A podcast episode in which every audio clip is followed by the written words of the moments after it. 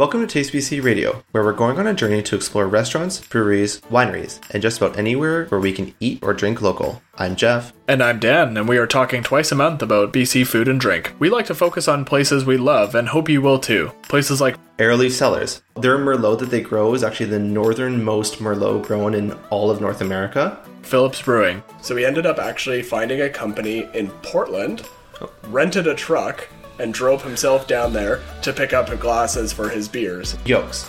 It was the first time I had truffle oil and was like, oh, this actually can be done in a good context and not in a super overpowering way. And the Village Restaurant. Kind of custom latte, so this month they'll have a cinnamon brown sugar latte, which we had, and it was absolutely to die for. It was so good.